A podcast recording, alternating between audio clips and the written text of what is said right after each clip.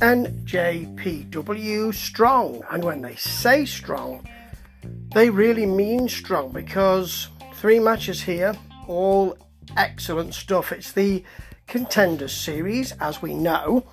First up, we've got Kevin Knight and Jordan Clearwater versus the Regal Twins, and Kevin Kelly and Alex Kozlov do a very nice old school "which twin is which?"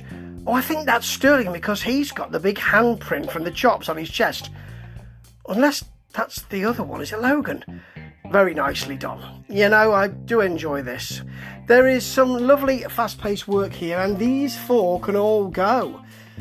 Although you know that the Equal Twins are probably more advanced in the tag team stakes than a Franken team, like Kevin Knight and Jordan Clearwater. Very good as they are, particularly Clearwater, who they big up because he's the coming man, perhaps. So, there's a very nice Sterling neckbreaker to Jordan Clearwater on the apron, and their elevated DDT finish tonight is very sweet as well. Lovely, quick, smooth match to start with, leading into the Battle of the Behemoths. It's Kratos versus Brody King. And really, this was absolutely brutal. It was big men who were pounding each other right from the beginning, forearms to each other. Kratos gets off his feet for an okay boot to the jaw. Doesn't get very much extension on it, but he is a big bloke, so we'll expect that. But there is a very nice and athletic back slam from King.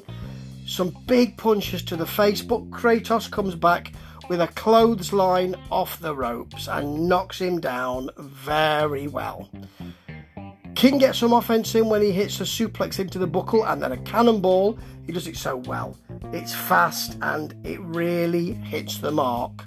Then a nice German suplex and a burning lariat for a long 2. In the end,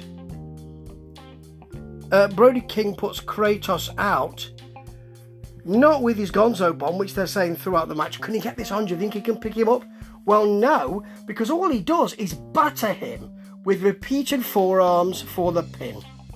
That is, as I've said, brutal.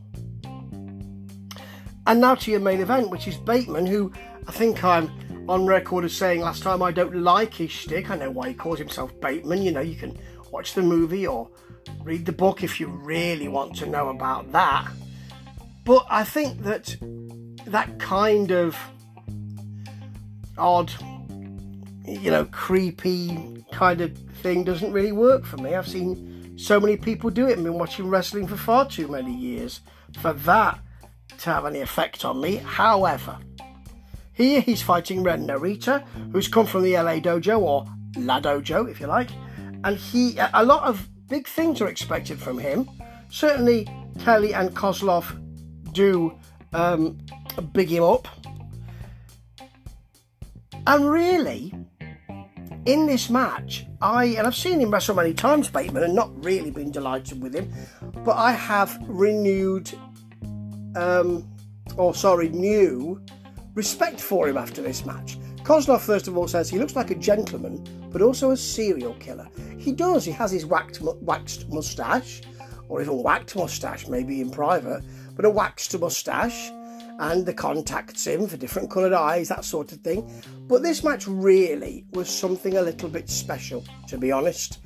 They have a feeling out process, which is nice, and after a Narita kick, Bateman just steps back a bit and looks at him, smiles, as if to say, "It's going to be like that, is it? This should be fun." Quite a lot of the early going in this match is a long headlock from Narita, which really works because Bateman sells it so well. He tries to, he gets out of it, tries to rub Narita's face with his forearm to get out of that. He does escape, gets a leg lock. Narita takes a headstand out of it and gets straight back to the headlock, and he cranks on it and cinches it in so much that Bateman goes a nice shade of crimson. Bateman hits a lovely spot where he cranks on the neck from behind, then gets a knee up to the chest while simultaneously slapping his forearm on Narita's chest. Oh, it's very nice, and Bateman doesn't half mess him up in this. But Narita hits a suplex and a leg lock, which Bateman again sells very well. He has those long legs, so there's quite a lot to go for. And then there's a long two when Bateman hits a nice brainbuster, just out of nowhere. Nicely done, just delivers it, beautifully done.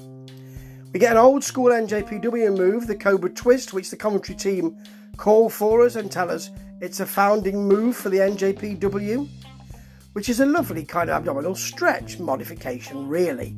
And then a nice German for a long two. And Narita, Ren Narita, wins this match with a clover leaf and a tap for real commentary surprise. And that was really good to see.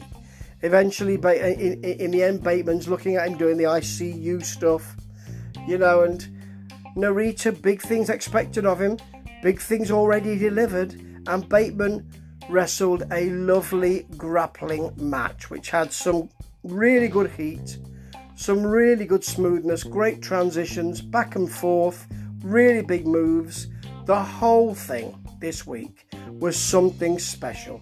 And if this is just really a sort of B or C show, because it's got new people on it with some established NJPW wrestlers, then that just shows how powerful NJPW are.